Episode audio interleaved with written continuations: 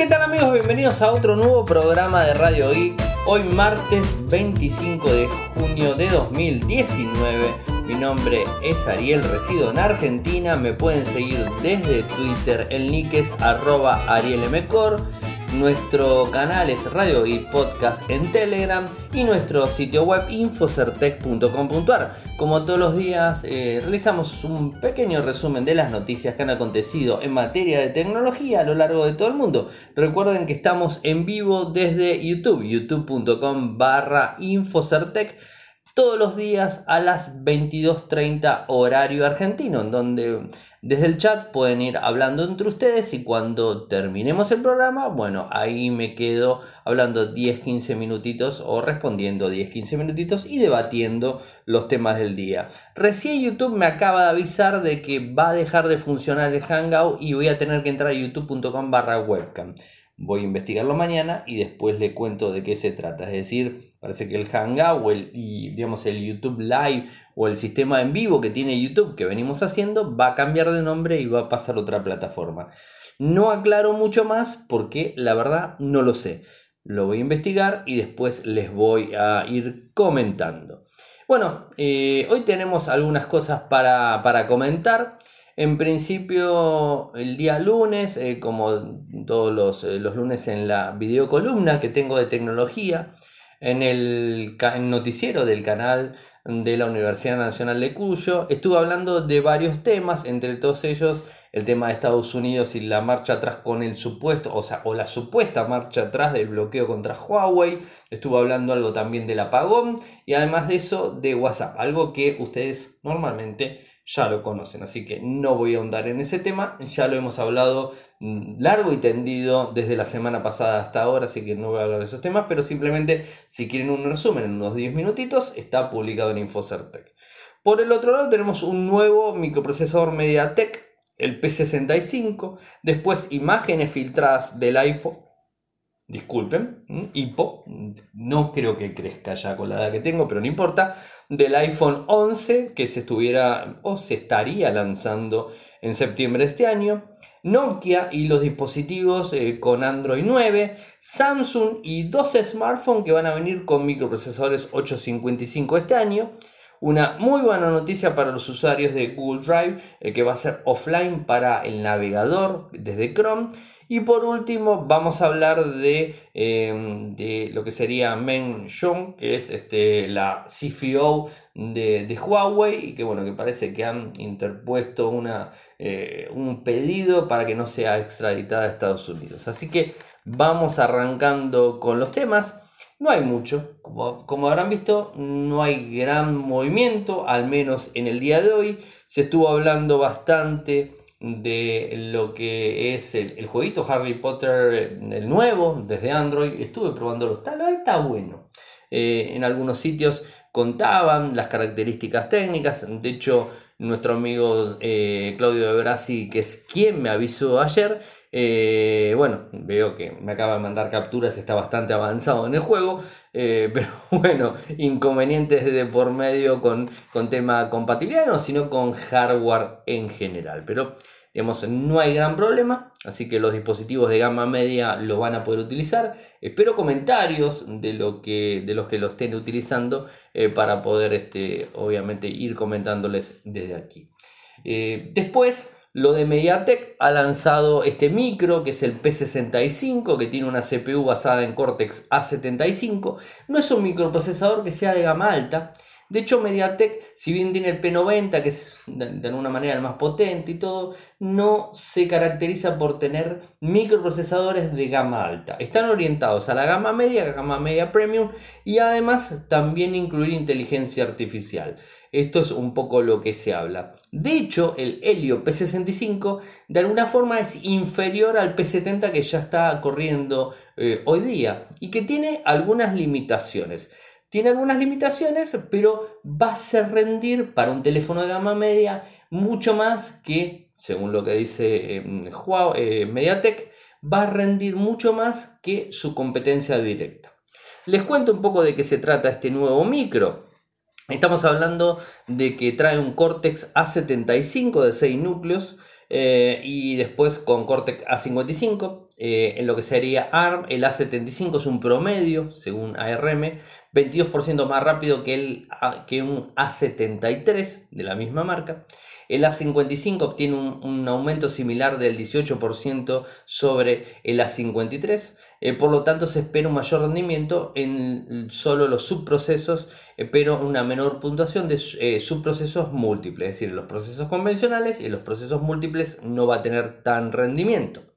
Después, ¿qué más nos encontramos? El GPU cambia y tiene ARM Mali G52 en lugar del G72 que trae el P60 y el P70. O sea, vemos que tiene menos rendimiento en la parte gráfica. Después, en cambio, en el NPU, que es este eh, coprocesador, podríamos decirlo, la unidad de procesamiento, eh, ahora no me acuerdo es, unidad de procesamiento neuronal, me acordé, eh, que vendría a ser inteligencia artificial, para hacerlo fácil, digamos, este, es más rápido que los eh, microprocesadores, los Helios anteriores, tanto P60 contra P70. Fíjense cómo hace una balanza entre el procesador de velocidad, de rendimiento y el eh, NPU que le brinda inteligencia artificial al microprocesador para que realice determinadas tareas que hoy día se están empezando a ver con más, este, mm, con más ganas. ¿no? O sea, uno está empezando a ver este tipo de, funciones en inteligencia artificial de una manera totalmente diferente a lo que se veía antes. ¿no? O sea, esto es, para, para, tenerlo en cuenta. Eh, y esto, según la gente de Mediatek, dice que es un 30% más rápido que los chips de su competidor en la misma gama. No vamos a hablar de la gama alta, no hablemos de gama media, gama media premium, ¿no? O sea, no nos pasemos. En cuanto al soporte del, micro en un dispositivo, en un smartphone, va a poder tener sensores eh, de 48 megapíxeles, quad, o sea, eh, lo que serían los sensores estos que son eh, los dual quad me salen, no. los que son cuatro sensores, los clásicos como el sensor Samsung que digamos tiene 4, 4 píxeles, ¿no? o sea que tiene esa opción de juntarlo, llevarlo a 48, pero realmente la foto es de 12 megapíxeles, ¿no? ¿Se entiende? Eh, y, bueno, desarrollar la foto es quad pixel, que es lo clásico. Esto lo va a tener incorporado. Además, eh, siguiendo con el, tema de, de, fotos, hablamos de que el efecto bokeh lo va a poder realizar tanto con una cámara como con dos cámaras. Con dos cámaras es más que obvio, lo puede hacer sin problemas. Obviamente uno saca el desenfoque y el otro saca la foto convencional y después se junta y lo arma. Ahora, el problema está cuando con una sola cámara tenés que hacer las dos cosas. Bueno, ahí es donde el microprocesador y el NPU y todo lo que tiene que ver el procesamiento del mismo tiene que trabajar muchísimo para poder llegar a tener eh, digamos, este, un resultado óptimo. Bueno, supuestamente esto lo va a hacer. En cuanto al video, eh, lamentablemente no va a grabar en 4K. Es, digamos, es algo digamos, que no está muy bueno. Sí va a codificar en H265. Va a tener estabilización electrónica de la imagen. Eh, y va únicamente como tope 1080p a 60 frames por segundo. Para la gran mayoría de personas es algo totalmente más que aceptable.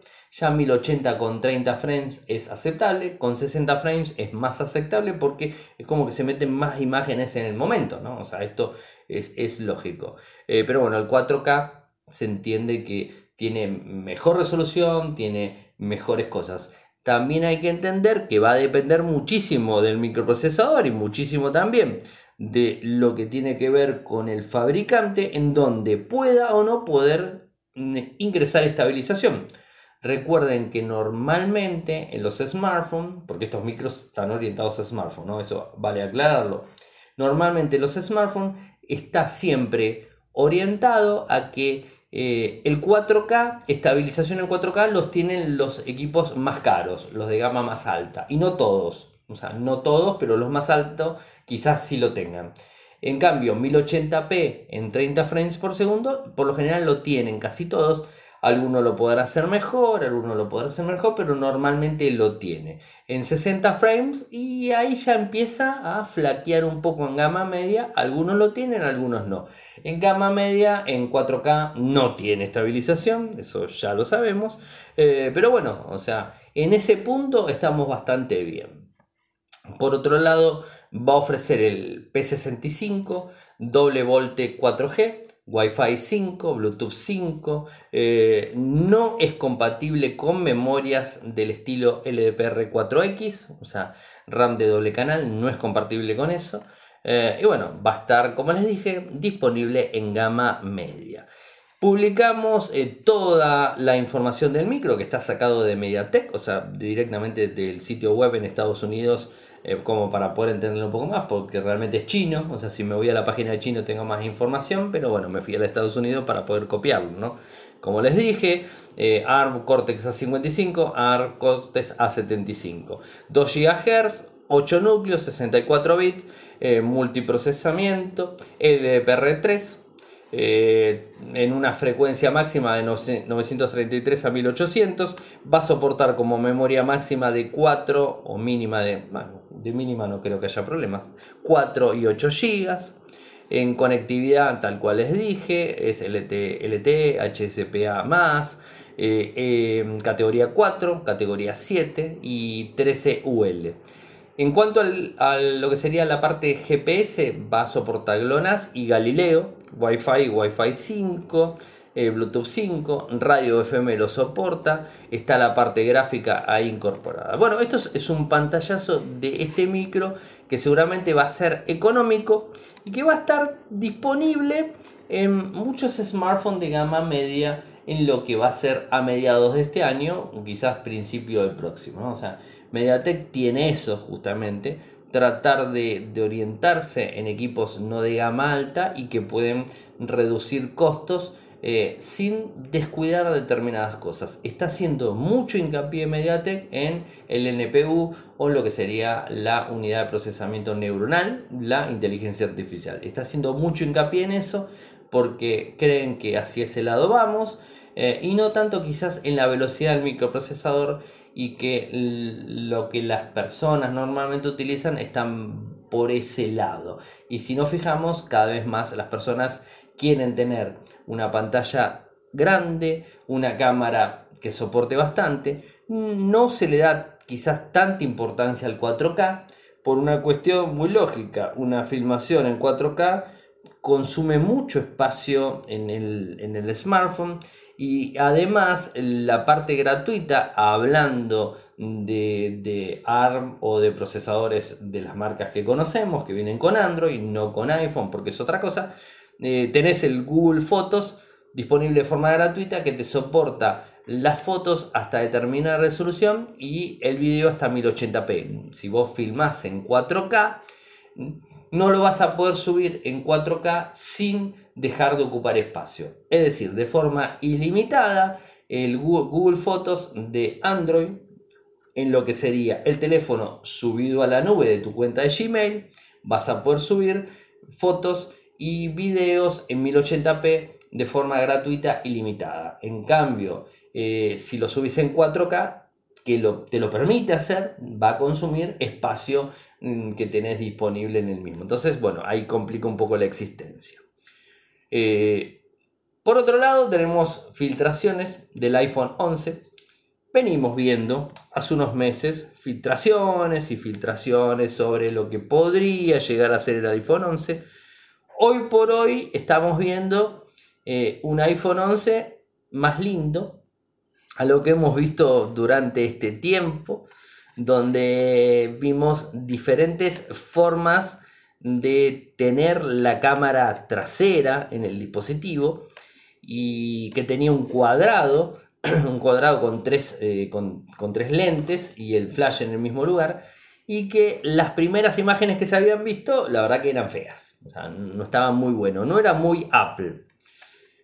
Hoy por hoy lo tenemos gracias a un fabricante de accesorios que se llama Olixar y que tiene supuestamente algunos dummy de lo que serían los próximos iPhone 11. Porque, ¿qué es lo que hacen los fabricantes? Siempre tratan eh, por medio de convenios, de confidencialidad inclusive, que son los más importantes, es enviarles dummies, eh, enviarles lo que serían maquetas de prueba de lo que van a ser los próximos equipos sin haber sido lanzados, para que ellos vayan desarrollando las fundas, para que ellos vayan desarrollando determinado accesorio y que después cuando salga el producto no, eh, no salga el producto sin los accesorios de terceros. Es lógico. Si bien Apple tiene sus accesorios, también tiene que dejar mercado para que otros fabricantes lo hagan. Apple ya cuando salga sus equipos ya va a salir con sus accesorios. De ahí en más es que los demás fabricantes también deberían tener accesorios como para poder hacer un abanico más grande. Entonces es por eso que no solamente Apple, sino la gran mayoría de fabricantes hace esto. Envía los dummies, estas maquetas, a los fabricantes de accesorios, en este caso fundas, por lo general desde donde siempre vienen las filtraciones, vienen del lado de las fundas, a nivel mundial pasa siempre por ese lado, y, bueno, hemos visto determinadas eh, imágenes sobre fundas eh, y que tenían una maqueta interna que se veía al iPhone, que se veía muy feo. Hoy por hoy podemos ver unas imágenes como más ayornadas a lo que es, lo que es Apple en sí, lo que podría llegar a ser el iPhone 11. Y vemos, en principio, algo que habíamos visto horrible con las primeras imágenes, la cámara. La cámara trasera la gente de Apple, supuestamente, porque además no hay nada por escrito, no hay nada firme hasta que no salga el dispositivo. Ustedes ya saben cómo es Apple. Si mañana le van con un prototipo de iPhone 11, que es el que va a salir, y se lo muestran a Apple, miren, este, este es el iPhone nuevo, les van a decir siempre que no. Apple no dice, no confirma nada hasta que esté el equipo disponible, hasta que el equipo esté ya anunciado. Una vez que está anunciado, dicen cualquier cosa. Eh, mejor dicho, no dicen nada. Hasta que no esté anunciado, no se dice nada. Bueno, sí, ahí ya no tienen problemas. Eh, es una política que viene manteniendo desde siempre Apple. Por más que haya sido una filtración, por más que se lo hayan visto a el mismísimo Tim Cook en la mano, el iPhone 11, y todos digan que sí, y que lo hayan escuchado a Tim Cook que diga que es el iPhone 11, cuando va un periodista a preguntarle, eh, Tim, ¿ese es el iPhone 11? Él va a decir que no, por más que lo haya escuchado, ¿se entiende? Niegan absolutamente todo, es una política y es totalmente correcta. Entonces, no vamos a hacer nada hasta el lanzamiento del iPhone. Pero hemos visto la imagen de la parte de las cámaras trasera en donde en principio ese, ese cuadrado que tenía, o sea, con bordes redondeados, viéndolo de atrás, en la parte superior derecha, eh, con cuatro agujeros en donde se veían de forma simétrica, ahora se ve que no, tiene tres en digamos tipo triángulo y en la punta superior tiene el flash LED, tiene tres en sensor y uno flash LED arriba. Esto es lo que se pudo ver ahora de estas imágenes de las fundas. Eh, y que como les dije lo publicó la gente de Olixar. Inclusive las mismas tienen el nombre de Olixar. Vemos eh, un iPhone diferente a lo que hemos visto de la parte trasera, como les dije en la cámara, pero más allá de eso, frontalmente se nota que han reducido todavía más lo que son los contornos laterales del dispositivo. No deja de tener eh, un notch del estilo ceja, lo sigue teniendo, pero está un poquito más reducido, por lo que se puede ver un poquito más reducido. Eh, la parte de abajo se encuentra desde el conector para carga. En los laterales de ese mismo conector encontramos los parlantes. En el lateral derecho, mirándolo de frente, tenemos los botones. Eh, digamos ahí, o sea, por lo menos se ven ahí dos botones. No, no sabemos bien qué más. Eh, y bueno, no mucha más información al respecto, o sea, no se ve otro agujero, no se ve otra cosa. Bueno, la bandeja para sacar la, la, nano SIM eh, ahí de costadito, no se ve mucho más. Pero se ve como más, digamos, este, este, este, esta filtración es como que está más pulida, se ve mucho mejor el equipo y se ve más lindo en sí. O sea, es interesante, pero como les dije, vamos a tener que esperar hasta septiembre. Hasta el momento todavía no tenemos nada más que las filtraciones que se van a seguir sumando. O sea, van a seguir sumándose y no tengan la menor duda que va a haber muchas más filtraciones. Por otro lado, algo importante y digamos este, para los usuarios de Nokia, eh, desde que HMD Global compró la licencia para utilizar Nokia, uno de sus, este, de sus propuestas eh, era que todos los dispositivos iban a tener la última versión de Android siempre, que iban todos a actualizarse. Bueno, eh, hoy se puede decir que se dio la noticia que se cumplió realmente. ¿Y por qué se cumplió? Porque todos los equipos que eran de gama alta y gama media ya tenían Android 9 Pie. Pero los equipos que venían con Android Go, los más bajos, no. Eh, y por ejemplo, sin ir más lejos, eh, lo que sería el Nokia 1. No tenía Android Pie, que este venía con, eh, lo que sería Oreo, perdón, Android, Android Go Oreo. Bueno, ahora tiene lo que sería Android Pie Go, ¿no? ¿Está bien? ¿Lo dije bien? Sí, así sería. Nokia 1, Android Pie Go. Este, no me confundí. Hay 20 modelos que han actualizado hacia Android 9, pero este faltaba. Estamos hablando del modelo más chiquitito, el, digamos, el Nokia 1, el más básico en general. Bueno, ahora ya lo tiene. Eh, realmente Nokia ha cumplido con esto, o sea, eh, o HMD Global, compañía que, que, tiene la licencia para fabricar Nokia, ha cumplido y lo tiene disponible. Algunas de las palabras del eh, el country manager de AMD en España, porque es un país donde se vende muchísimo también y donde hemos sacado la información, nos ha dado miedo estar eh, con Google. Para nosotros Android es crítico. Así lo dice Luis Pexe, responsable de Nokia AMD Global, eh, y donde además suma que, que, bueno, que los va a seguir teniendo y que todos los Nokia van a tener la última versión del sistema operativo y que no va a haber problemas. Y que inclusive esta información la podemos ver desde, desde uno de los este, directivos. Por ejemplo, eh, no sé cómo se dice, eh, Jugo eh, Sarbicas, donde dice, emocionado de compartir que nuestro teléfono inteligente más accesible, el Nokia 1, actualiza Android 9 a partir de hoy. Ahora hay un teléfono inteligente Nokia para todos, que, todos los que ejecutan Android Pie. A ustedes las mismas experiencias de Google. Los teléfonos Nokia siguen mejorando. Y está la imagen. Nosotros tuvimos este teléfono, es muy básico, la verdad que no, no era nada lindo, pero lo cierto es que el teléfono tiene Android Pie ahora. Eh, y bueno, es, interesante eh, poder verlo desde ese lado. Así que, eh, bien, pulgares arriba para la gente de, de Nokia.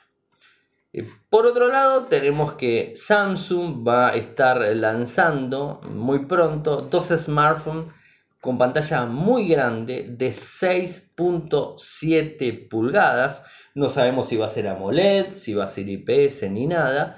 Eh, con triple cámara y además con el microprocesador, el, el Snapdragon 855. No sabemos si Exynos va a estar dentro de los mismos. Y se habla de que los modelos estarían dentro de Galaxy A, o sea, de la línea A, y serían el SM a908 y el SM A905. Esto es un poco la, historia. Que tendría la pantalla, eh, en la misma pantalla, el sensor de huellas por debajo de la misma, con lo cual, dependiendo del rumor, si llega a tener el sensor de huellas en pantalla, quiere decir que una AMOLED. Si no los tiene, puede que sean IPS. ¿Se entiende, no? Se necesita que sea AMOLED para tener el sensor de huellas bajo pantalla. Así que bueno, va a depender de esa cuestión, ¿no? Pero posiblemente según las filtraciones tendría sensor de huellas bajo pantalla. El micro 855, no sabemos el Exynos si lo va a tener. Eh, en cuanto a las cámaras, nos encontramos que van a tener eh, tres cámaras de 48, de 8 y 5. El 908 va a traer eh, triple cámara y va a ser 5G. 48, 8 y 5. En, cuanto al 905 va a ser 48, 12 y 5, con una nueva tecnología de estabilización de video. No sabemos mucho más de qué se trata, estaremos atentos a ver el lanzamiento de estos dispositivos. A ver qué más. Una excelente noticia para los que utilizan Google Drive desde Chrome porque parece ser que, Google está trabajando para que tengamos todos los archivos de forma offline en el navegador. Eh, no solamente los archivos que se crean con G Drive o con G Suite, lo que son los docs, los slides, los calc, o sea, no, eso solo no, sino que también los PDF, los que son en formato Word, los que son en formato Excel, que puedan estar directamente disponibles desde Google Chrome en cualquier momento sin que tener conexión a internet para poder acceder a los mismos. Obviamente se sobreentiende que cuando tenemos conexión a internet, si hicimos una modificación, se va a subir y después va a quedar actualizado para después utilizarlo en otro lado. Eso no hace falta ni que lo aclare. Algo que tenemos en Android cuando, por ejemplo, tenemos un archivo, una planilla o un documento que le decimos que esté sin conexión a internet, automáticamente eso quiere decir que puede estar en modo avión y ese archivo está guardado en el teléfono, hacemos clic y lo vemos. Cuando hicimos una modificación y le sacamos el modo avión o se conecta a internet, hace la modificación en la nube y después se puede hacer de cualquier dispositivo. Esto es un poco la historia.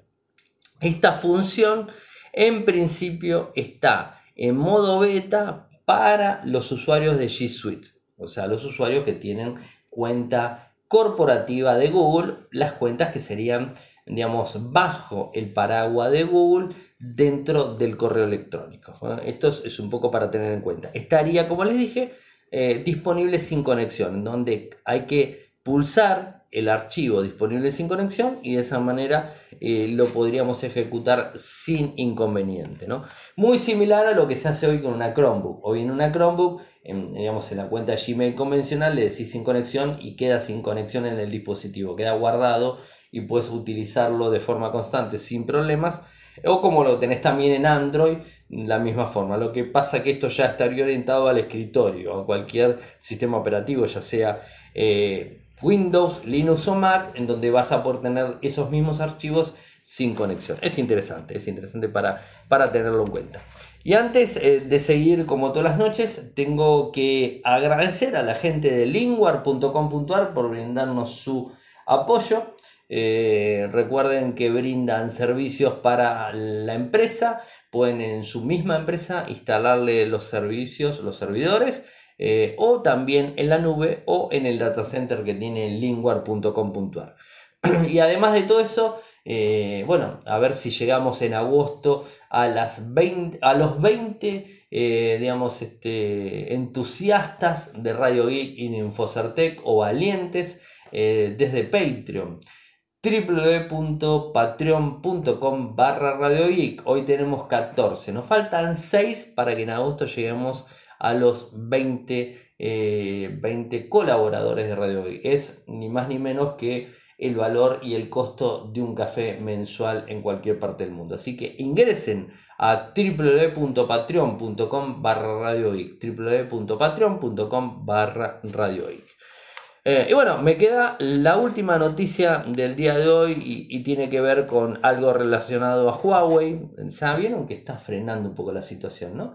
Estamos en la última semana de junio, en donde seguramente eh, tanto Donald Trump como Xi Jinping se van a estar eh, reuniendo en el G20 y posiblemente lleguen a un acuerdo, más que posiblemente van a llegar a un acuerdo, y esto va a hacer que Estados Unidos lo saque de la lista negra a, Huawei y de alguna manera sigan trabajando. Y ahí quede totalmente en descubierto la situación relacionada a este desbalance comercial que tiene Estados Unidos con China y no que tenga que ver con un tema de espionaje en general. Así que seguramente esta semana vamos a tener información al respecto y yo creo que en julio vamos a arrancar diciendo, si no es en julio, a principio, a mediados de julio nos vamos a encontrar eh, con que Estados Unidos quita de la lista a Huawei, porque no le va a ser conveniente. Y la noticia que viene del lado de Huawei y Estados Unidos está relacionado, como les decía al principio, de la CFO, que es la hija justamente del fundador de, Huawei, em, digamos a la señora Meng, eh, donde eh, los abogados de la misma le enviaron al ministro de Justicia de Canadá, David Lametti, una declaración escrita para que reconsidere los procedimientos de extradición a Estados Unidos. Recuerden que recién posiblemente podría ser en febrero del 2020, pero están enviándole para que lo reconsidere. En, este, en este comunicado o en esta, digamos, esta, esta digamos, declaración que, envió, eh, que se envió, argumentan que Canadá no tiene jurisdicción, eh, jurisdicción para procesarla por las acciones eh, de la acusada, ya que no es delito en Canadá tener tratos con Irán, porque son las leyes de Estados Unidos las que limitan los tratos comerciales con ese país. Y además hay otro tema eh, que ella dice en su carta, Canadá no ejerce como una fuerza policial internacional, así lo escribe el abogado de Meng. Eh, todas las denuncias relacionadas con la solicitud de extradición ocurrieron, ocurrieron disculpen, en un eh, extranjero, o sea, en el extranjero directamente, en Hong Kong, y que involucra a un ciudadano extranjero que es Men, que es China, y a un banco extranjero. Con lo cual, ninguna de las acciones ocurrieron ni en Estados Unidos ni en Canadá. Entonces, lo que están pidiendo es que se reconsidere esto porque dice que no se ha violado ninguna ley este, canadiense. Eh, interesante ¿no? para, eh, para, tener, eh, para tener en cuenta. Así que veremos qué termina sucediendo con todo esto. A todo esto, recordemos em, que ella sigue, em, digamos, con arresto domiciliario en Canadá, con supuesto pedido próximo de extradición a Estados Unidos, como le dije, en febrero del año, el año próximo.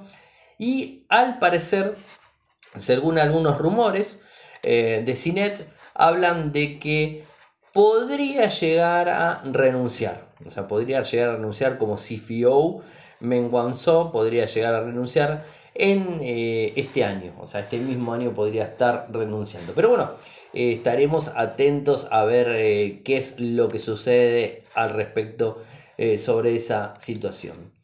Hoy estuve en, en un evento en donde se presentó algo que es para el agro, algo muy interesante que tiene que ver con inteligencia artificial. Eh, la compañía Bayer ha lanzado una nueva plataforma Climate eh, Field View. Habrán visto algo en Instagram, en Twitter y en, y en Facebook, en donde estuve publicando algunas cosas. Mañana voy a tener el informe completo. Aquí en Argentina se está tratando de llevar la inteligencia artificial, la recolección de datos y todo lo que tenga que ver con el machine learning para eh, hacer más óptimos eh, todo lo relacionado eh, al campo en general, ¿no? O sea, hacer que, todo funcione mejor y, que se tenga, digamos, este mejor aprovechamiento de los recursos del mismo. Así que bueno, mañana vamos a estar publicando sobre el tema. Llegamos al final, al final del día de hoy, quizás un programa un poquito más cortito. Eh, no hay gran info, bueno, fueron 30, 30 minutos, así que estuvimos bien. Estoy terminando con 9 personas. Recuerden que el día viernes, este viernes 28, vamos a tener eh, nuestra reunión. Mañana voy a publicar para las personas que se estén acreditando, ya las que están acreditadas y las que se acrediten o que manden un correo electrónico pidiendo ingresar este viernes a eh, lo que sería el, digamos, el programa especial en vivo desde youtube.com barra infocertec 22.30 horario Argentina, este 28. Eh, van a, eh, vamos a estar hablando, voy a moderar y vamos a tomar 3-4 temas entre todos para ir tratándolos, ir viendo cada uno la opinión que, que merece para, para todos. ¿no? Así que Estén atentos, eh, si quieren mandar, están a tiempo, me envían un correo a arielmcor.gmail.com para poder participar este viernes, el último viernes del mes de junio. Hemos llegado al final del programa, saben que pueden seguirme desde Twitter, mi nick es arroba arielmcor, en Telegram nuestro canal es Radio y Podcast, nuestro sitio web infocertec.com.ar Recuerden pasarse por Patreon, www.patreon.com barra Muchas gracias por escucharme y nos encontraremos nuevamente mañana.